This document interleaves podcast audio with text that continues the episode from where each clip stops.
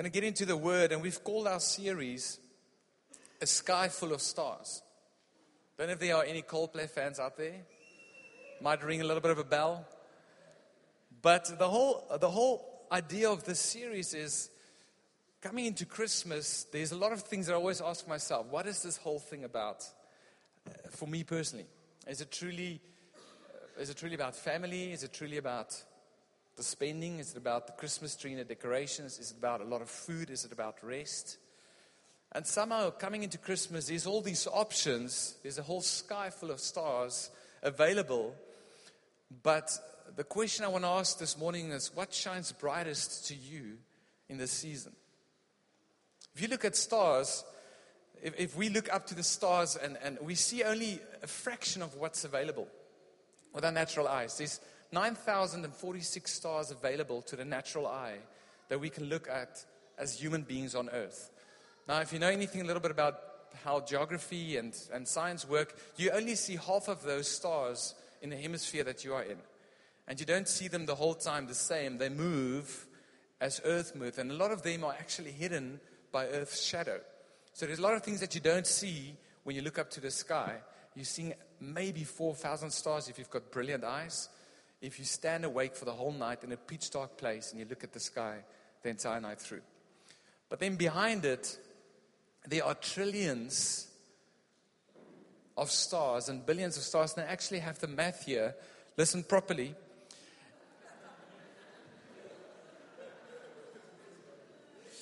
Ten trillion galaxies, they estimate. This isn't a truth because it's impossible to actually measure it. 10 trillion galaxies times 100 billion stars per galaxy. So that is 10 to the power of 24. That is unfathomable to the human brain. We can't even imagine it. And when you go out here in Somerset West, there's not a lot to see. You might see the Morning Star and the Three Sisters and the Suiderkruis, and that's pretty much it. We had the privilege to be in the Cederberg Mountains last week as a family when we took a week of rest, and the stars there were incredible. We saw so much more but looking up to the stars, there's not a lot for us to see. But somehow in this world that we live in, and especially in this season, there's all these stars and things around us that could pull our focus. Some of the things I want to mention to us this morning that could pull our focus are all the events we have to attend, all the family matters and sometimes family politics. If you look at social media, there's 500 million Instagram accounts with an approximate 500 photos average per account so you could sit on Instagram endlessly for the entire December holiday and look at photos that people want you to see. All the status updates that you can read over this time. There's money matters. How much will we spend? How much will we hold back? Will we buy this? Will we buy that? There's family and kids, the demands of the children who are all of a sudden 24 7 around because school is out. But the question this morning to us is what shines brightest to you in this season of Christmas. And I want to look at the search of the wise men and their quest for a true king. And we're going to be looking at the story of the wise men for the next three weeks as we discover the message of Christmas together again. Excuse me, as a family. So turn your Bibles to Matthew chapter 2, first book of the New Testament, second chapter, easy to find. And we're going to be reading together the story of the three wise men as we know it. it. Starts like this Now, after Jesus was born in Bethlehem of Judea in the days of Herod the king, behold, wise men from the east came to Jerusalem, saying, Where is he who has been born king of the Jews? For we saw his star when it rose and have come to worship him. Let's pause here for a minute. They saw something much brighter than what they are used to. And they traveled afar and they said, We want to go find out what this thing is because it stirred in them a heart of worship. When Herod the king heard this, he was troubled and all Jerusalem with him. We're going to look at that in a minute because here he is actually the king of the Jews and they're coming to look for the new king of the Jews. And assembling all the chief priests and scribes of the people, he inquired of them where the Christ was to be born. They told him, In Bethlehem of Judea, for so it was written by the prophet. And then they recite what the prophet wrote down. And you, O Bethlehem, in the land of Judah, are by no means least among the rulers of Judah, for from you shall come a ruler who will shepherd my people Israel. Then Herod summoned the wise men secretly and ascertained from them what time the star had appeared. And he sent them to Bethlehem, saying, Go and search diligently for the child. Everyone say diligently. And when you have found him, bring me word that I too may come and worship him.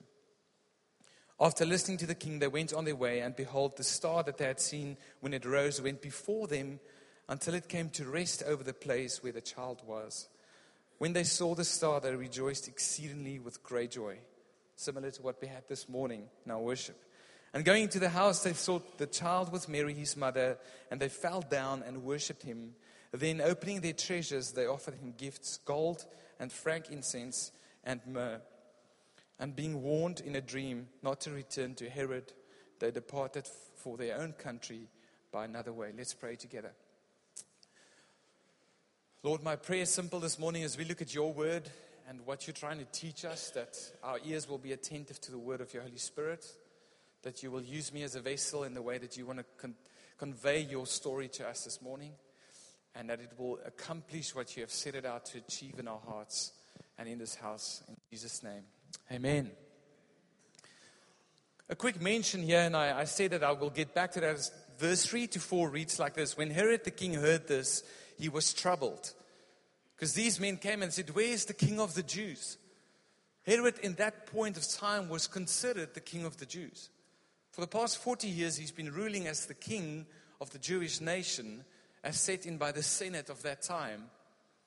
And here come three wise men, and they were considered wise, and we'll get into that in a little bit when we get to the twist of the story. So hang on, there's a good twist this morning. And they said, We're looking for the King of Jews. He was born, we saw his star. And Herod all of a sudden feels insecure. And this is very interesting, and all of Jerusalem with him. It's a very interesting thing to note, and I'll talk about that in a minute. And assembling all the chief priests and scribes of the people, he inquired of them whether Christ was to be born. The main thing and the first thing we need to note here is that it wasn't a king that was born, it was the Messiah. It was the Christ. And even King Herod knew this. Think about it. There are probably five to ten babies in the United States being born today that could potentially be the president of the United States of America. In today's age and time, anyone could potentially be the president of the United States of America. But there's no celebration, there's no expectation, there's no nothing big about this. But here's something different is there's a star that rose and the sky, sky full of stars. Something came up that pulled the attention of the people and said, There's something different out there. There's something so much greater. And because of the prophecies of before, the people knew that the Christ, the Messiah, was born. So, in the search for a true king, these three wise men didn't actually went looking for a king, they went looking for the Christ. They saw something supernatural, they saw something different. They saw something so much brighter that they couldn't take their gaze off it. And they said, We want to go find out what that is. And in actual fact, the wise men were captivated with this thought of Jesus. And again, I ask the question to us this morning what shines brightest to us? What are we captivated by that we can't take our gaze off it? Are we still, as a church, in a place where Christ Jesus is truly at the center and our gaze is only upon Him in this season of celebration? Or have our gaze shifted to other little things and maybe opinions? Maybe our gaze is on the challenges we face. But what I love about the three wise men is that their gaze was set on Jesus as they were captivated by this thought of the Christ that have arrived. Three things I want to share with you this morning when we look at this journey of the wise men is first of all, the wise men allowed interruption. Who of you guys like it if your normal day or your planned week gets interrupted? Anyone out there who's like that? Maybe the spontaneous sanguines. Anyone likes it? Big interruption in the middle of your day. I'd never forget the day that my Christmas day as a boy was interrupted years back. We went to the church service that we had to go to because it's Christmas Day before I had a personal revelation of my, my walk with Jesus, uh, going with your parents and you sit on the heart pew and you sing all the songs with the oral and you just want to get through this hour of singing and then three hours of preaching so that you can go home and open up the presents. Anyone know that kind of feeling on a Christmas day? So here we are in the car back home, and my parents start talking other things than the Christmas message, and I started noticing they've got other plans for the day than what we have as kids. We want to go out, we want to eat as much as we can, and we want to go play and open up our gifts. And they rudely interrupted our Christmas day by deciding on that day that they're going to go and take some of the food that I was supposed to eat and go give it to the newspaper salesman on the corners of the street. We're standing in Christmas Day in the beating of the sun because they thought, you know what, they don't have family around them. They don't have someone around them that could give them love. They probably don't have something to eat. So on this Christmas Day, they chose to be interrupted by the normality of what we usually have.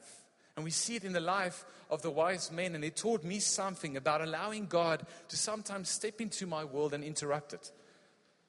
Look at my diary and look at my plans and look at my things and say, Pierre, you know what? I have an appointment there for you that I want you to look at. The Bible says that you are God's workmanship, created in Christ Jesus for good works, which He prepared beforehand so that you may walk in them. And these wise men were probably going around their normal living, and all of a sudden they saw the star, and there was an interruption to them. And they decided they're going to look, take a moment and pause from the normality of their lives and look into what this interruption could be. In the book The Divine Intruder by James R. Edwards, one of my personal favorite books, he, re- he wrote it down like this The Bible does not present the epic of the human search for God. When we open the Bible, the Israel we read about is not in search of God, nor is Abram or Gideon or Deborah or Paul or the apostles. Even the prophets, whose consciousness of God exceeds anything we know from any culture in history, are reluctant recruits. They didn't go looking for God. God recruited them, He stepped into their lives. He, he interrupted the normal going around life and he pulled them up to what they became. These and other characters in the Bible are all going about their own business, much as the same then as it is now. In those days, it was to fit in with the nations round about. Today, it may be to fit in with the crowd, make the grade, or join the party. In the drama that they have scripted for themselves, God breaks in. And we see it with the wise men and I'm quoting James R. Edward God breaks into this world and join us in the drama we scripted for ourselves. There is a divine intruder among us. And these wise men allowed that interruption to happen. They didn't just look at it and say, wow, that's bright, that's pretty, that's amazing, that's new. I'm just going to go on with my normality. They stopped and they considered and they pondered, said, that is something special. So, will we, as God's church, allow His interruption in all the plans we might have in the season of family and fun? I love how Titus puts it. He says, For the grace of God appeared, bringing salvation for all people. It didn't suddenly grow, it didn't suddenly develop, it appeared. All of a sudden, here is Jesus Christ in the midst of us. And He's saying, I'm bringing grace, I'm bringing life, I'm interrupting the order of things Will we stop and consider and put our focus on Christ? The second thing we notice of these wise men is that they followed God's leading. Once they were interrupted, they didn't think out their own plans and ideas. They continued looking at what God has placed in the sky and they started following it. I think about my own life and the many times that I follow my own brain and my boermarke plan ideas and the things that I want to do and have we unlearned the art of following God's leading, even in a season like this? Do we just follow the leading of our hearts and what we want? Do we maybe follow the leading of tradition?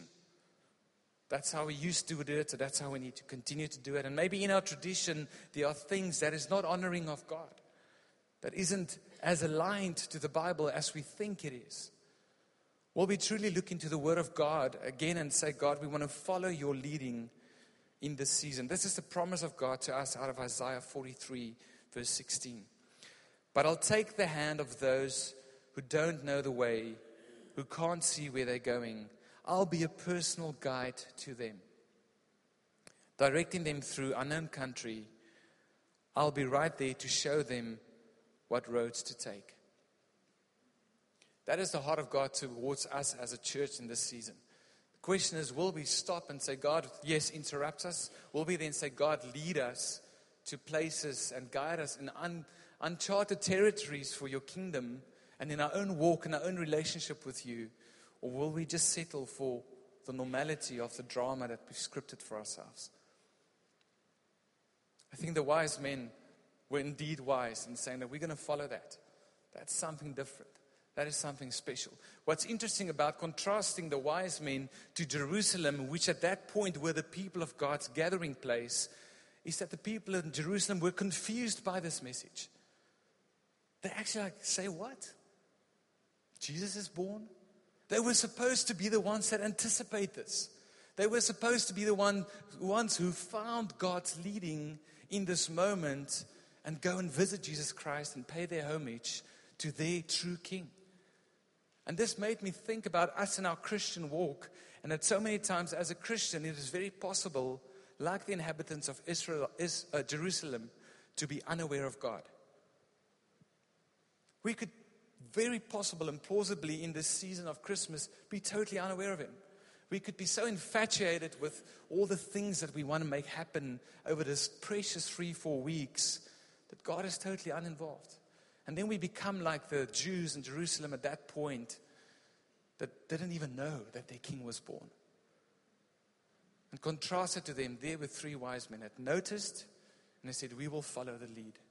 So, my encouragement to you this morning is follow God's lead in this season. Ask Him, God, what do you want to show me?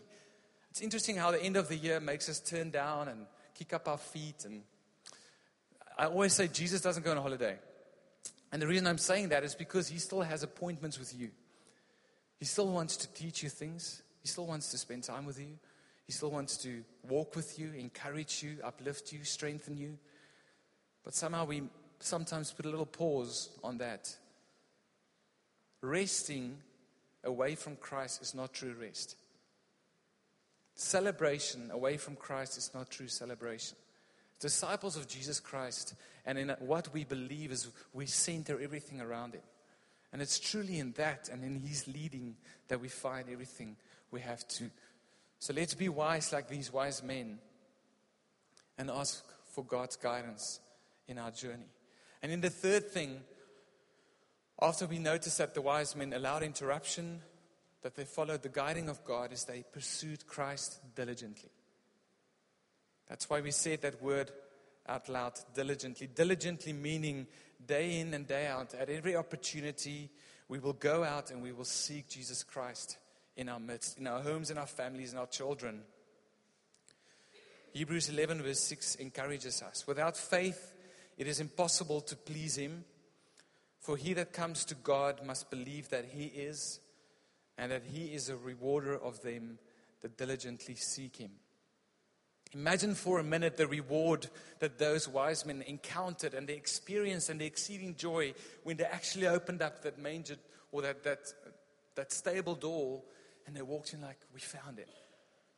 Imagine how excited they must have been. The Bible said they had exceeding, exuberant joy because they diligently sought after this Jesus Christ. And that exuberant, exceeding joy is available to us if we would come to a place where we see God diligently and daily, and then He rewards us with times and precious times with Him. The best thing you can do for your family in this time is to actually be quiet and sit and just seek Jesus for a little while.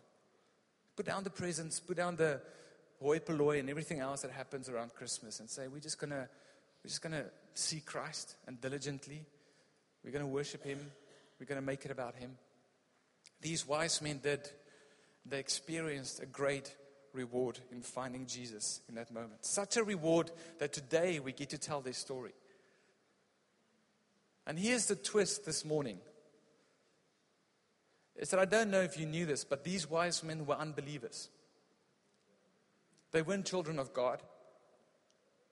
They weren't followers of God, they weren't part of the Israel nation. They were total unbelievers. When I read this and it, I, I got reminded of this this week, I'm like, wait a minute. So these unreligious, godless, don't know God people were so infatuated with the star of Christ that they've let everything behind, like the disciples did when Jesus called them. Said, We're going to pursue this with everything in us. I'm like, God, that's how I want to be. I want to leave everything behind. Because if they did it, how much more should I, who walk with you in my journey of discipleship, leave everything behind to seek you diligently? And here's the key and the twist this morning is that all the time the Magi, and I'm using a different word for them, were seeking after Christ, God was pursuing them. This is the crux of the story. The Bible says the word that we use today is the wise men, but if we go back to the original text, it uses the word magi, which is from the word magos, which is an oriental astrologer or wizard. So these weren't just clever boys walking around and they could think of stuff and they were pretty wise and you ask them advice and they say, do this, do that. They were astrologers of oriental beliefs and wizards who did magic. And Christ Jesus interrupted their lives and they saw something much greater and brighter. And in the end, when they walked into that manger, I'm sure they realized this was all the time about Him seeking us.